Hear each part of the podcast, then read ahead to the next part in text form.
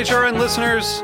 As we celebrate our 15th year, we are deepening our commitment to giving voice to the next generation of food systems storytellers, and we need your help.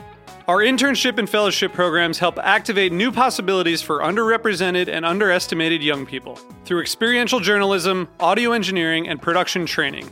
Through these unique programs, HRN helps food equity stewards build essential workforce readiness skills that expand their potential and foster economic mobility. Please consider supporting these critical programs. And with a minimum donation, you can be entered to win a dinner for two at an amazing restaurant in one of eight cities and tickets to a concert at a great venue in one of those cities.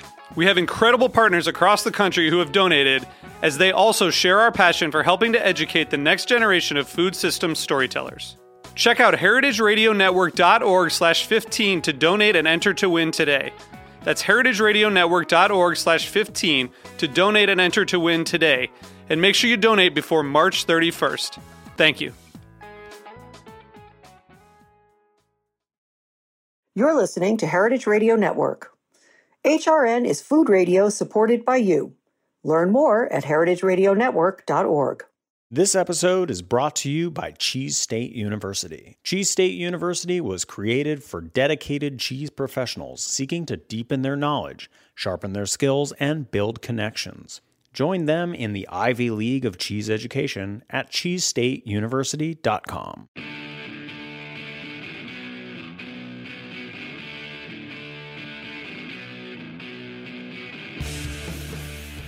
This is What Doesn't Kill You Food Industry Insights. I'm your host, Katy Keiffer. And today we are speaking with uh, Bryce Oates, who's actually been on the show at least once, maybe twice. Um, he is a writer covering rural policy, people, places, and politics. His work includes articles on federal farm and food policy, public lands and conservation issues, racial and gender equity in rural. Uh, areas, climate change, economic inequality, rural demographic data, and the many iterations of quote unquote rural pottery, poverty, pottery, poverty. Sorry about that. Uh, Oates is uh, the rural policy correspondent for the Daily Yonder and a freelancer for other publications, including uh, my favorite and yours, Civil Eats and Outdoor Life, and of course, a new publication that just got off the ground called The Barn Raiser. Um, but why he's on the show today, um, aside from his general expertise in all things rural, um, is that uh, Bryce has just launched a new newsletter called The Cocklebur. Um, and The Cocklebur covers rural policy and politics from a progressive point of view. Interesting. And his work focuses on a tangled rural political reality of dishonest debate, economic and racial disparities, corporate power over our democracy, and disinformation peddled by conservative media outlets. Strong words indeed, Bryce. He and his staff aim to use facts, data, and science to inform their point of view. They wear their complicated love uh, WTF relationship with rural America on their sleeve. Uh, wonderful description of the cocklebur, yeah, and you couldn't have named it, it, better. you couldn't have named it better if you tried. I mean, really. I did um, try. yeah, right. Exactly. Uh, it shows you picked the right name. Um, so that's it. That's an exciting development in your life. So let's let's talk about that for a few minutes before we dive into some of the issues that you have covered and will continue to cover. Um, what uh, how often is the cocklebur going to come out for starters? Um, two to three times a week to begin with. I'd okay. like to, I'd like to expand that to every day, um, and even hire a couple writers if it really takes off. Great. Um, it's been going on for getting on a couple of weeks now, and it's going mm-hmm. really well. And people are really donating. It is a free newsletter for all, so I want to make that clear. Um, right. But donors are really picking up steam, and that's um, great, Bryce. I'm very confident about it. Yeah. Right. That's terrific. And um, so, just to reiterate, what kind of topics are you planning on?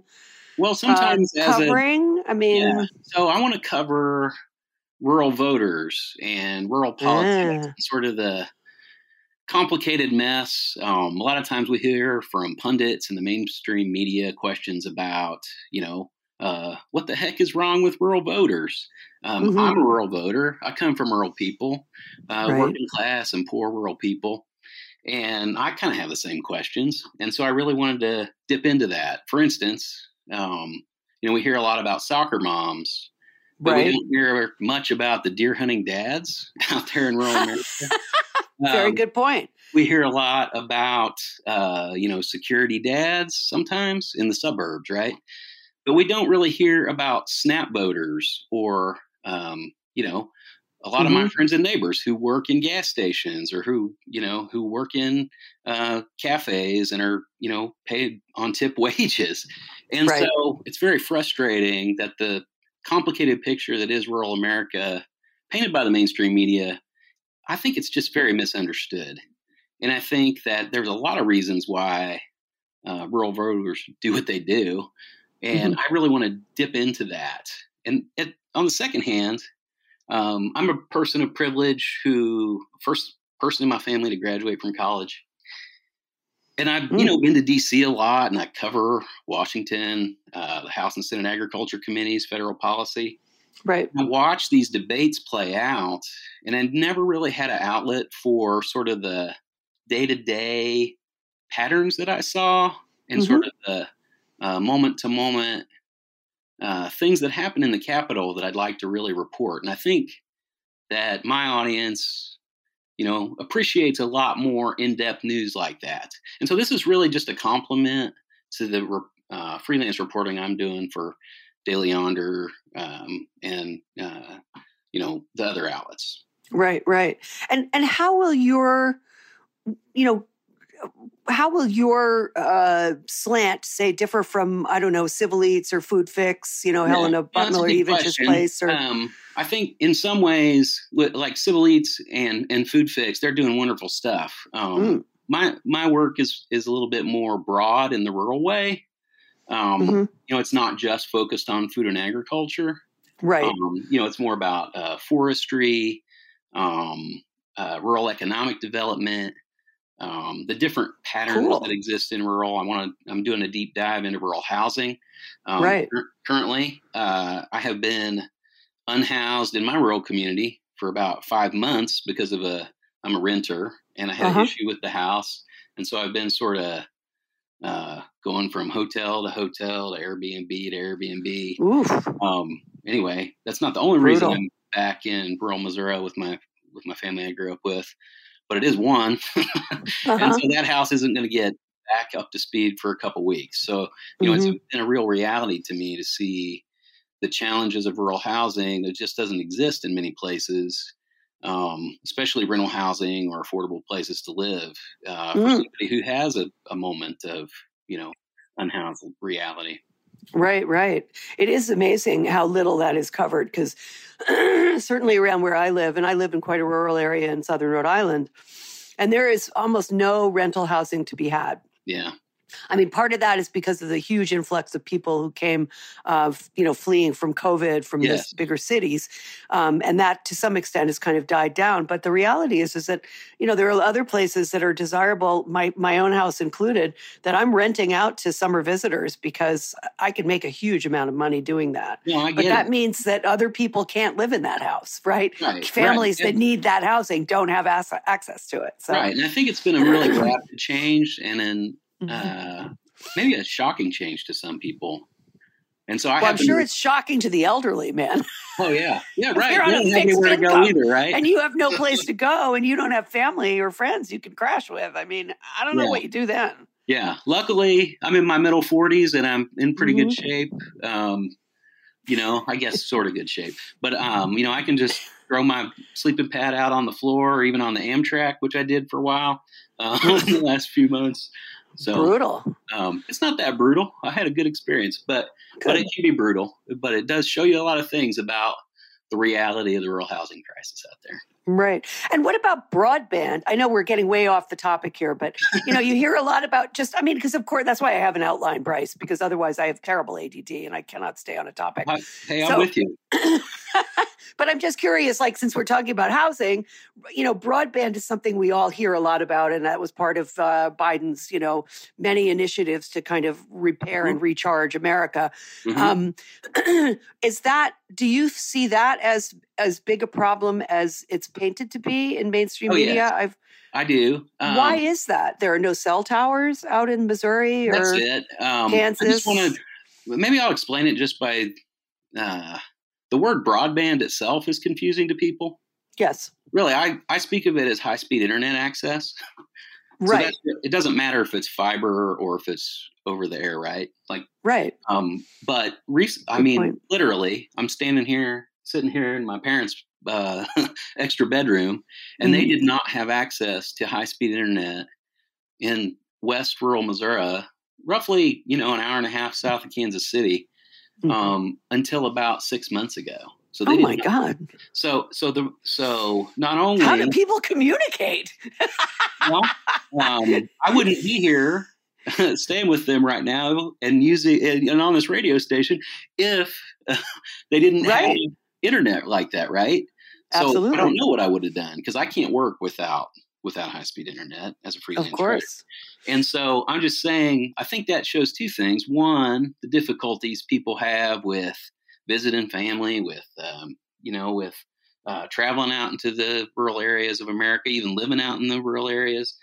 And then two, you know, things are actually getting done and getting better in rural America due to federal investment in mm-hmm. high speed internet.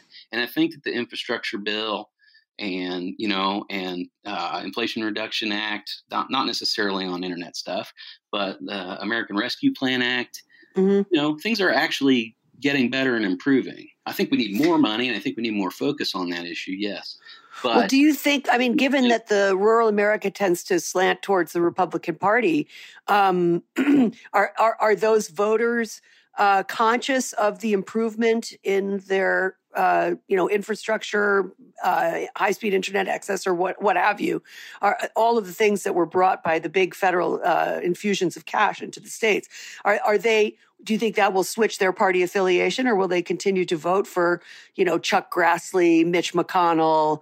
Um, you know the usual roster of aging white men out of touch with real life. Well, um, I'm going to set high speed internet access aside a bit because on one, sure, I don't think it'll switch them because I do think a lot of Republicans, Chuck Grassley, you mentioned, uh, Mitch McConnell, et cetera, they they do actually support, and it's a very, very, very rare area where mm-hmm. Republicans have actually made some choices to increase federal investment in rural communities is, is right. internet, and so I think that just shows um, that's a good example of what happens when what I would call a progressive Democratic priority gets embraced by the Republicans.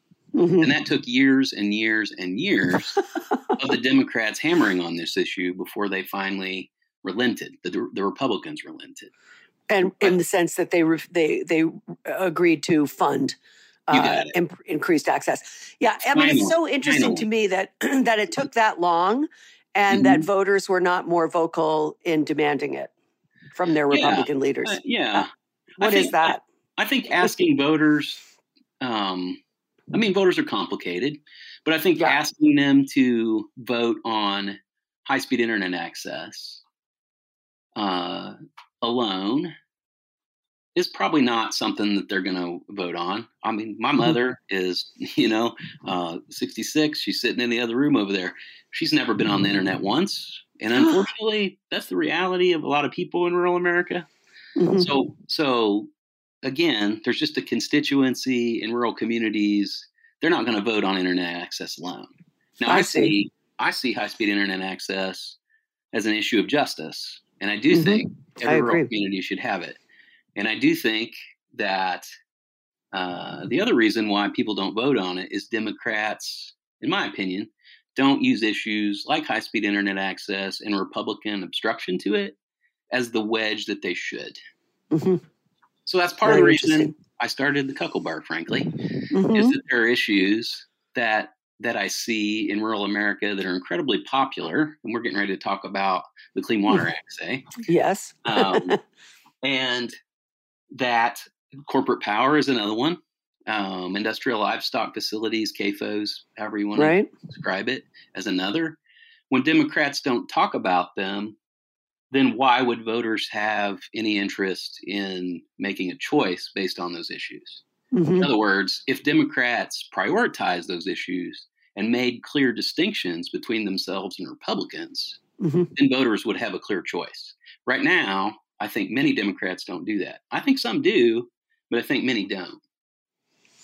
I also think that uh, when they do, like I'm, I'm thinking back to when um, in the last uh, presidential primary, mm-hmm. um, was it no? It was when Trump was running for president, mm-hmm. and Elizabeth Warren. I think it was then Elizabeth Warren and Cory Booker came out, and they were they were like all over the you know, industrial agriculture and we need to like break up these monopolies and, you know, blah, blah, blah. And by extension, Absolutely. you know, clean up some of the uh, environmental degradation that that follows from industrial ag, and uh, and Republicans uh, were quick to say, well, you're you're not connecting with the rural voter. Uh, these people depend on these facilities for their livelihoods, which you know, if you really dig into it, turns out that's not true. Um, right. But then, but you know, they were the Democrats were allowed to be bulldozed by this, uh, you know, alternative reality um, that the Republicans put forth. That a the Democrats don't know what those issues are and don't understand them, and therefore should never address them, mm-hmm. Um, mm-hmm. and that they're you know silly and frivolous anyway because they might take jobs away. I mean, I I don't understand why that, you know, why those things why the mainstream media just continues to let the Republicans go uh, with these stories. Um, yeah, that are yeah. utterly false. There you know, it's the same thing with with with comparing Hunter Biden's laptop to Jared Kushner getting two point one billion dollars completely from the Saudi Arabians. You know what I mean? It's yeah, like what? Like that's not nepotism. Like you're telling me that's not corrupt, but Hunter Biden. Right you know, being on the board, however inappropriate it was, is somehow worse. I mean, it's, it's not even. Anyway, let's no, get agree, on with I our. I, yes, I agree 100%. Let's also, talk about your. Yeah, go ahead. Sorry. No, I just, I, I guess um, one thing to say about the primary process, I don't think this clicks with a lot of people. You know, a lot of people mm-hmm. are going to vote in the Republican primary who care about yeah. right? So nobody in the Republican primary is offering them a solution on cleaning up industrial livestock facilities. Right. So, I mean, that's again, even though that might be the biggest issue, say in rural Iowa or eastern North mm-hmm. Carolina, you know, or, or, even in Missouri, or even in Missouri or southeastern Minnesota, mm-hmm. they're still going to vote in the Republican primary. So they're they're not going to be talking about these issues in the media um, on mm-hmm. the Republican side. Uh, they're going to get candidate surveys and stuff again during the primary. Mm-hmm. Um, talking about CAFOs and industrial livestock facilities. And unfortunately, even in the general election, um, CAFOs don't come up, you know, no. or or environmental justice issues don't come up because mm-hmm. the Democrats don't force it. And so, I mean, it's it's to me, it's bipartisan neglect about rural issues, about environmental justice. Um, you know, again, with high speed internet for a long time, but now that Republicans have kind of got on board the rural high speed internet access train, then then it's no longer an issue that matters for elections. Right, right, right. I want to push on the issues that matter to rural voters. And to me, it doesn't, and these are the people I know, um, people working on these issues, grassroots groups. So it doesn't mm-hmm. matter to me whether it's I, I care about issues that are popular. It doesn't matter whether they're they do tend to be supported by Democrats in the national way rather than Republicans. That's true. But some Democrats also don't embrace the things that are going to be coming out in the Cocklebur. For instance, I have some, my post later today will be somewhat critical of, uh, of uh, representative in Virginia who has embraced the Farm Bureau, sort of her real strategy strategy for getting elected in her area. Right. And so you know she's a leading House Democrat, and um, who's that? Spanberger. You got it. Yeah. And mm-hmm. I was getting ready to say. and, Sorry. And so great. I do like her in a lot of ways. She's yes. very. She has voted for a lot of the things that matter. She voted for the bipartisan infrastructure bill. She voted for the Inflation Reduction Act. Yeah. I mean, she even supported WOTUS, which we're going to talk about. Um, right in the resolution. So, I mean, but also she reaches out constantly to the Farm Bureau. She just had a hearing, um, a Farm Bill summit yesterday in her district, and hmm. the two lead speakers were from the Farm Bureau. Right. I mean, that's we should explain what the Farm Bureau is. There's plenty of people out there who don't know what that means. Yeah, right. So the Farm Bureau, um, what they claim is they're the voice of agriculture. That's in their own words.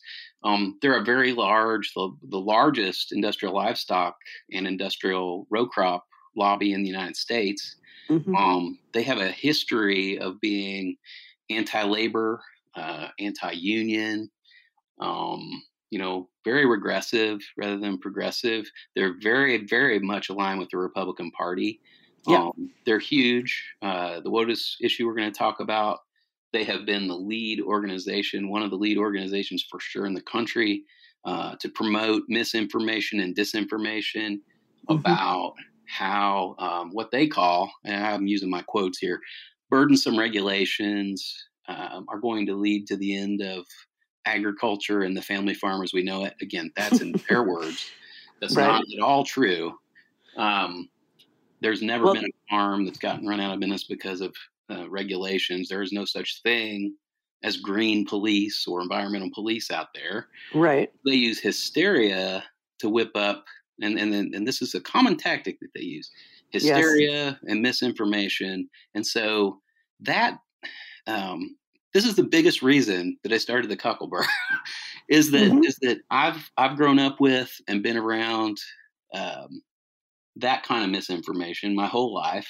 Mm-hmm. Rural agricultural media, the mainstream even agricultural media, uh, successful farming, um, agri news, uh, they publish regularly yeah. quotes by yeah they regularly publish and promote quotes from Farm Bureau, um, and the politicians who they work closely with, generally right. Republicans, but again, some Democrats, who sort of chirp the talking points that the Farm Bureau produces. So maybe we, it, it, once we get to the waters of the United States stuff, it might make a little more sense for people. Well, well, let's go there right now. So, so your first, um, in your first iteration of the Cocklebur was a story about waters of the United States, and this particular issue um, has been a Republican talking point since the Obama administration and probably long before. Right. So.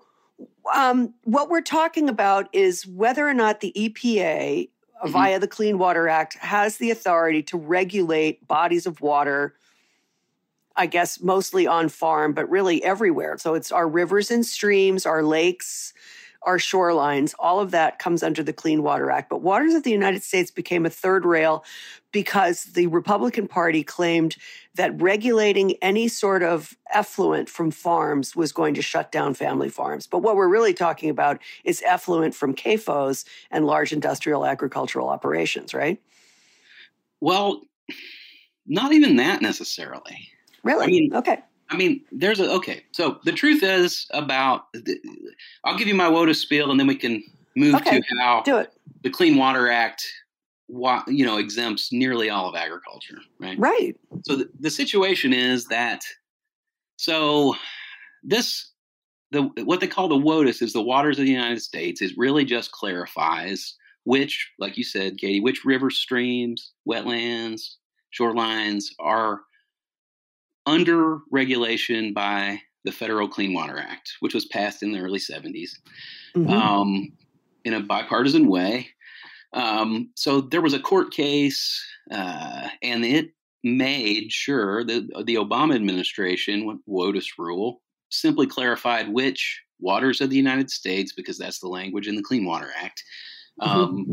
are under federal EPA, that's Environmental Protection Agency permits. And so the truth is, what this WOTUS rule does is actually clarifies what activities and not are part of the Clean Water Act, and the, the, the it actually exempts nearly every. I mean, I by nearly I mean ninety nine point nine percent mm-hmm. of agricultural activities, including regular farming, plowing, ranching, seeding, cultivating, harvesting, for doing forest practices, building ponds, dikes, levees, groins, riprap, um, irrigation ditches, uh, mm-hmm. anything dealing with farm roads. Uh, exempted our prior converted croplands. So what happened? You know, a lot of parts of the country, there's big giant row crop operations. They've been drained and tiled. That means sort of you take a ripper and you uh, you know, it's wet soils. It's like wetland soils, but not fully wet.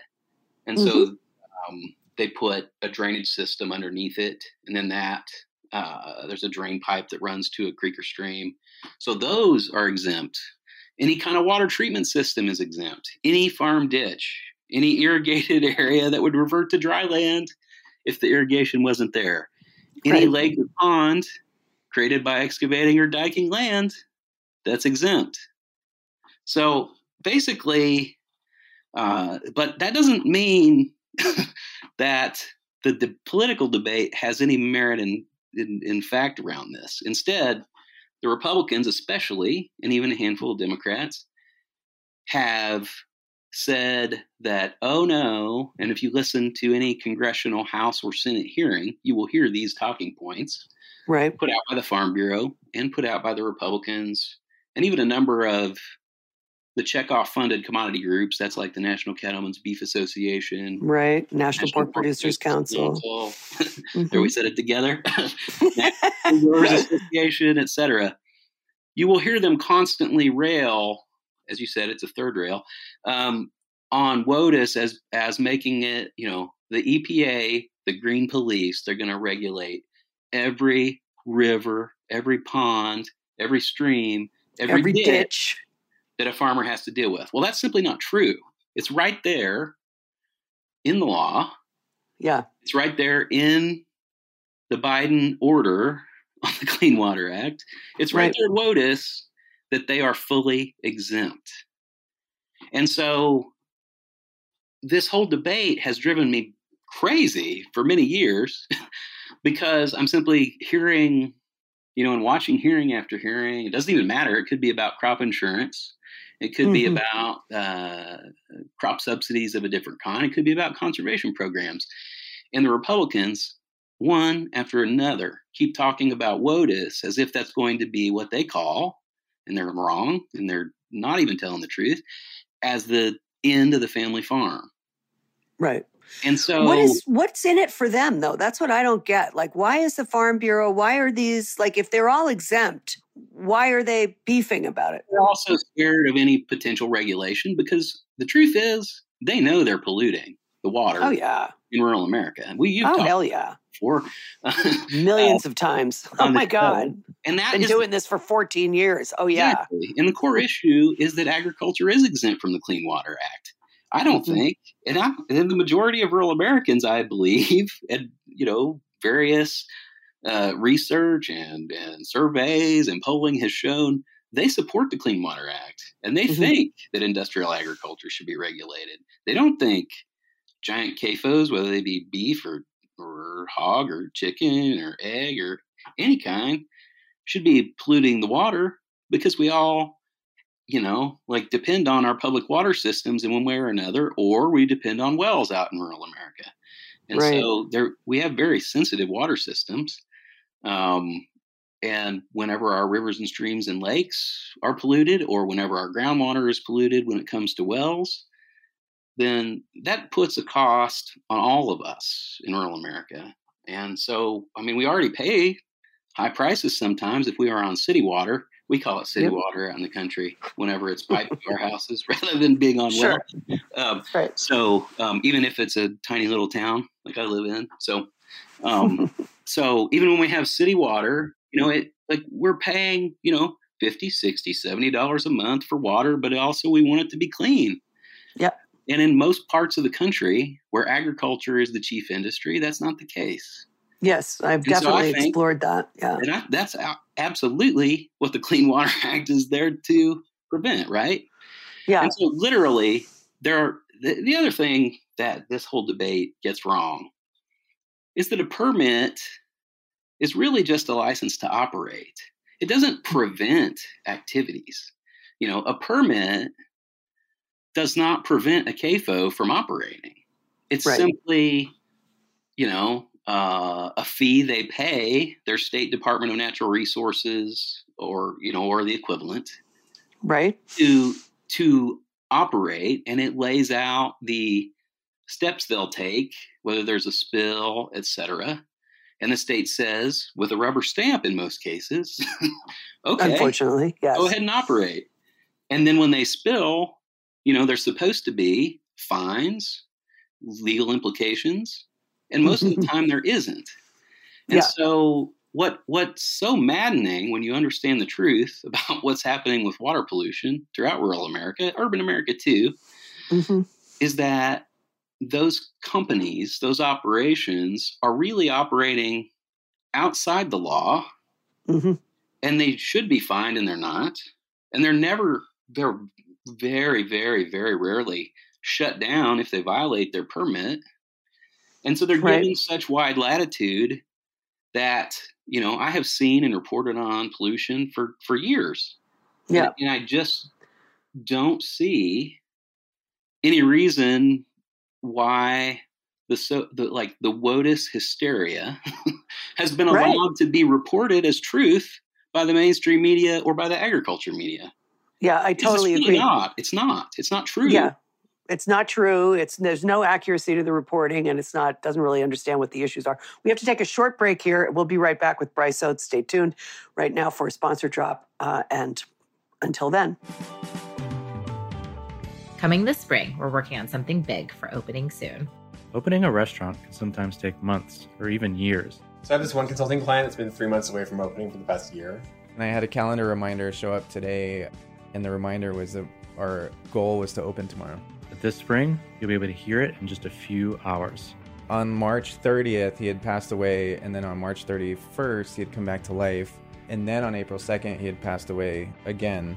And I was like, okay, my regards to the family. I don't even know how to receive this information. So tune in as we follow one of Brooklyn's best and brightest young chefs and restaurateurs on their journey from start to open doors. Alex, you need to put more money in. We're out. We can't pay anybody. He is the brat worst. oh my God, that guy. It's the build. Subscribe to Opening Soon from Heritage Radio Network, wherever you listen to podcasts.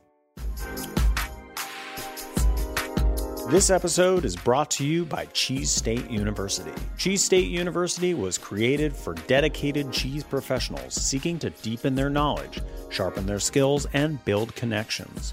It feels like a gift to be able to give this gift to people because I know that from my own experiences, I know how valuable, mm-hmm. consolidated, mm-hmm. incredible training resources are. They offer an in depth education on all things cheese, as well as an active network for peer support and career development you can pop over to the Quad, which is our social networking and engagement app. Um, and so that's a really fun and dynamic aspect of Cheese State University. Cheese State's three part course is designed for seasoned pros and entry level mongers alike and covers all the skills one needs to perform on the cheese counter. The structure of Cheese State University is all based on the Cheese State University Field Guide.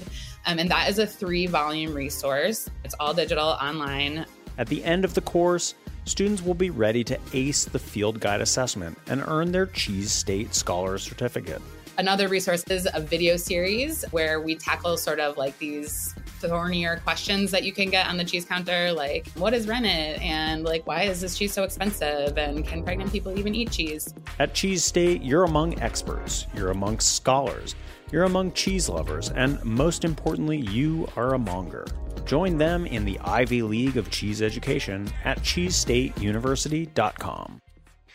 So, it turned out that okay, so when Biden issued that new rule on WOTUS that you described in the mm-hmm. before the break, um, the Senate immediately responded with a successful vote to repeal it, and then there was a House resolution, quote, providing for congressional disapproval, end quote.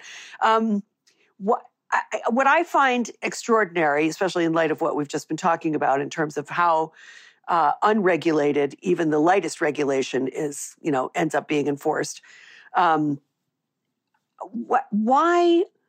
First of all, why were so many Democratic lawmakers on board with the Republicans in repealing uh, Biden's rule? And secondly, why isn't everyone on board with clean water? Because the amount of money it's going to cost to clean this up or deal with you know the fallout the ultimate fallout of this is is far more than it would cost for some you know company like Tyson to clean up their manure pit right well i mean boy that's the question but first of all why do you think those why do those democrats why did the democrats vote in favor of the repeal what was their is that a money thing in terms of the house mm-hmm. um, we'll take a look at some of them: David Scott, Sanford Bishop, uh, Angie Craig, Don Davis, uh, Jim Costa.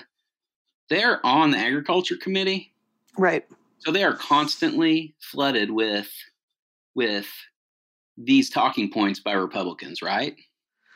Yeah, and they, and they, and they do that thing when you for people who don't watch House and Senate and uh, hearings all the time, they might not know this, but there's this sort of fake, I would call it, um, air of oh, we have to be, you know, even if we completely disagree on every issue, we say my friend from Georgia, or you know, they they they pretend to be buddies, even though they are really arguing in very heated ways a lot of the times. Yeah, and so I understand why that's important. There's the core. We need to have open and honest debate. The problem is, in this debate, there hasn't been any honesty.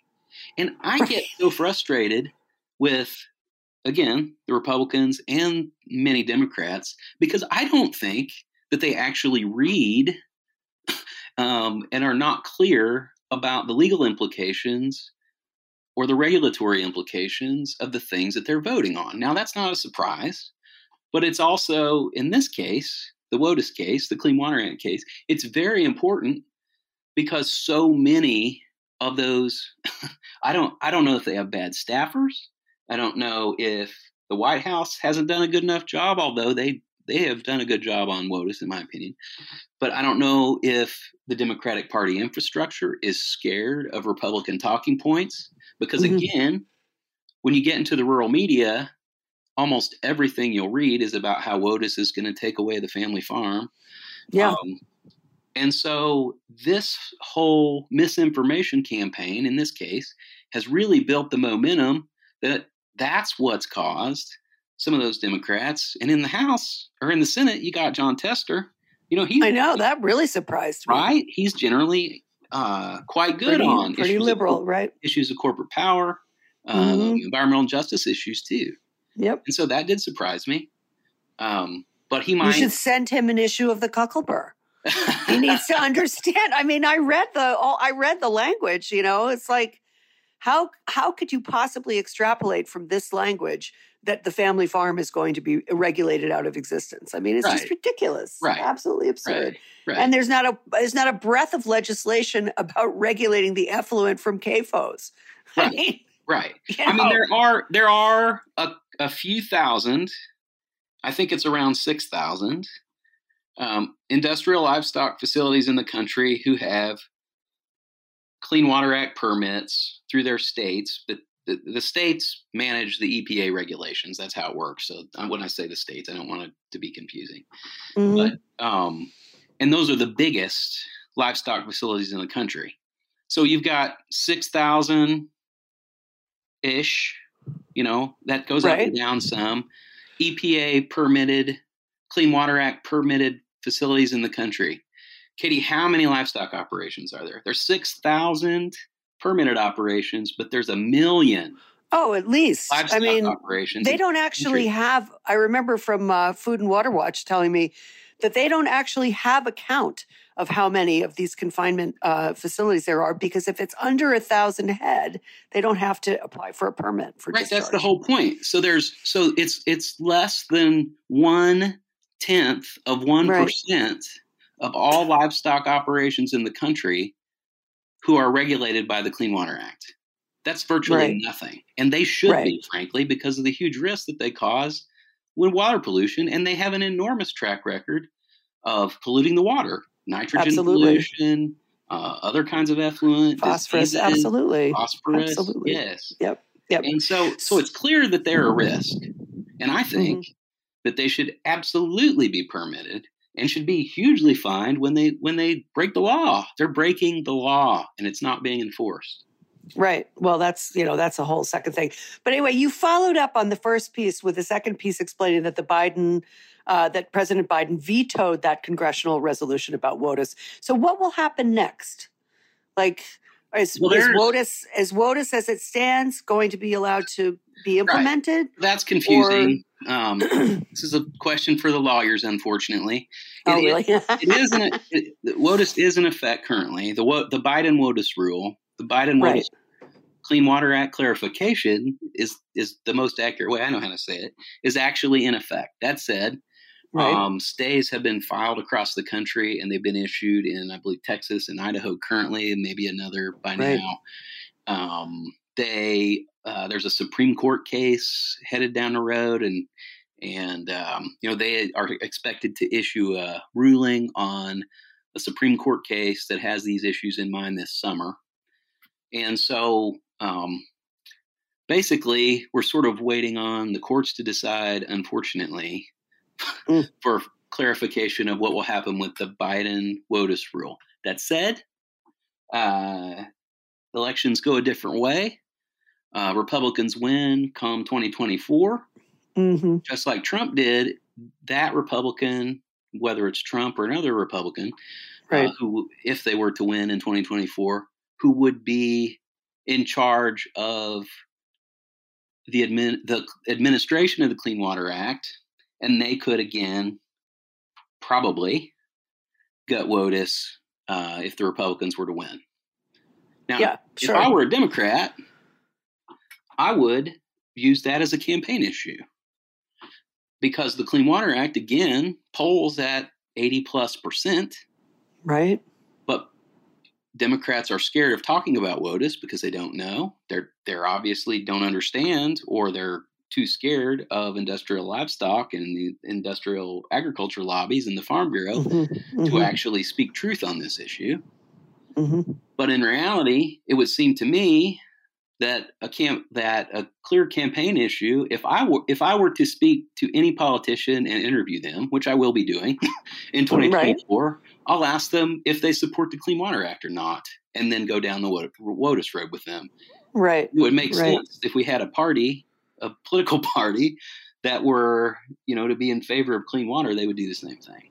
Right, right. Well, why? Let me. We're going to have to wrap it up here, but um, to me, uh, I, I find it fascinating that we are unable in mainstream media and on television news, unable to present issues as fundamental as protecting our water supplies to the Mhm. public in a way that conveys how important it is, no matter what your party affiliation is Yes. every single person on the planet needs clean water and that's just not negotiable and so why we cannot convey to the public in a meaningful and urgent way how serious uh, our water supply problems are, how serious our water contamination issues are, and you know, force people into really recognizing that this is a crisis for all of us. It's not just something that's happening out there in the Midwest. You know, what I mean? Definitely. Definitely.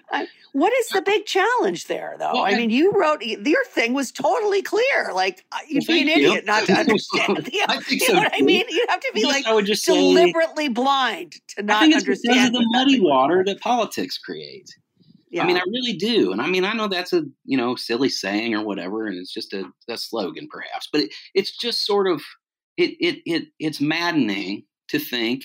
I, I think it's because Democrats don't prioritize it, or Republicans don't, and Republicans can just say, "Well, I believe in clean water too," and then leave it at that. But Right. this really needs to be dug into the details, right? Like we yes. need to figure out as a democratic society um, how we're going to actually deliver clean water to people. Yeah. We're just not doing that right now. To me, this should be one of the top political issues on the table. And Yeah. I, mean, would don't agree write- with you. You know, it's not up to me. I get that. But when the mainstream media and when political pundits and when campaign strategists don't pay any attention to clean water, it's not going to get up there. It's not going to get on TV. It's not going to. Right. It's not going to reach the levels that it should. But I also think that it's up to grassroots groups, and they're out there, and it's up to other people to really elevate this issue to the high level that it needs to be. Because again, we really do all need clean water, and it's a slogan, yes. And and but it's so easy for Republicans or for opponents of clean water, if that's a thing, I would call them opponents of clean water if they're against I would the Clean. Water Act Absolutely.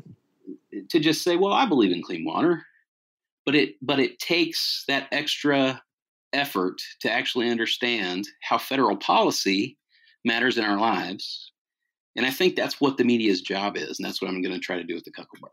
Right. Well, this is your moment, my dear, to promote yourself shamelessly. Tell people how they can sign up for the Cocklebur. Um, Um, well- and remember, it's free now, but people, uh, Bryce definitely needs support with this. Well, thank So- you. Um, yeah, so it is uh, a Substack newsletter. It's the cocklebur.substack.com, and it is free. Um, so please sign up. And if you feel like you can afford to give a donation, that'll be great. And I'll Mhm. keep writing uh, pointed and sharp uh, commentary on these issues, just like we talked about today. That's right. Listen, Bryce, thank you so much. You, by the way, do you have a website people can go to to read some of your other work? Um, you know, uh, Katy, I'm not very good at technology. so Listen, uh, the, I have a website and I literally don't know how to use it. Oh my so, gosh. You know, um, the please, I'm totally sympathetic. Substack.com is the best place to get me. I am on Twitter, um, also at the Cocklebur, C O C L E Oh, okay. Great. U R. I got back on Twitter. I was off for a while. Right. I thought I needed to figure out a way to promote things. Yes, you do. And this was one of them. So I thank you very much. And I look forward to seeing the future of the Cocklebur. It looks great to me. I can't wait to talk to you again. All right. Appreciate it, Thanks an awful lot, Bryce. You yeah. too. Talk to you soon. And thanks to my sponsors, as always, for supporting the Re- Heritage Radio Network and my show, and to all the listeners who tune in. See you next time. Thanks for listening.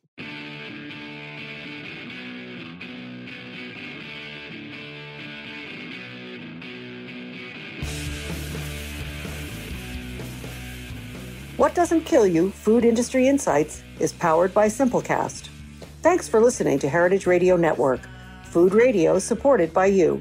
Keep in touch at heritageradionetwork.org slash subscribe.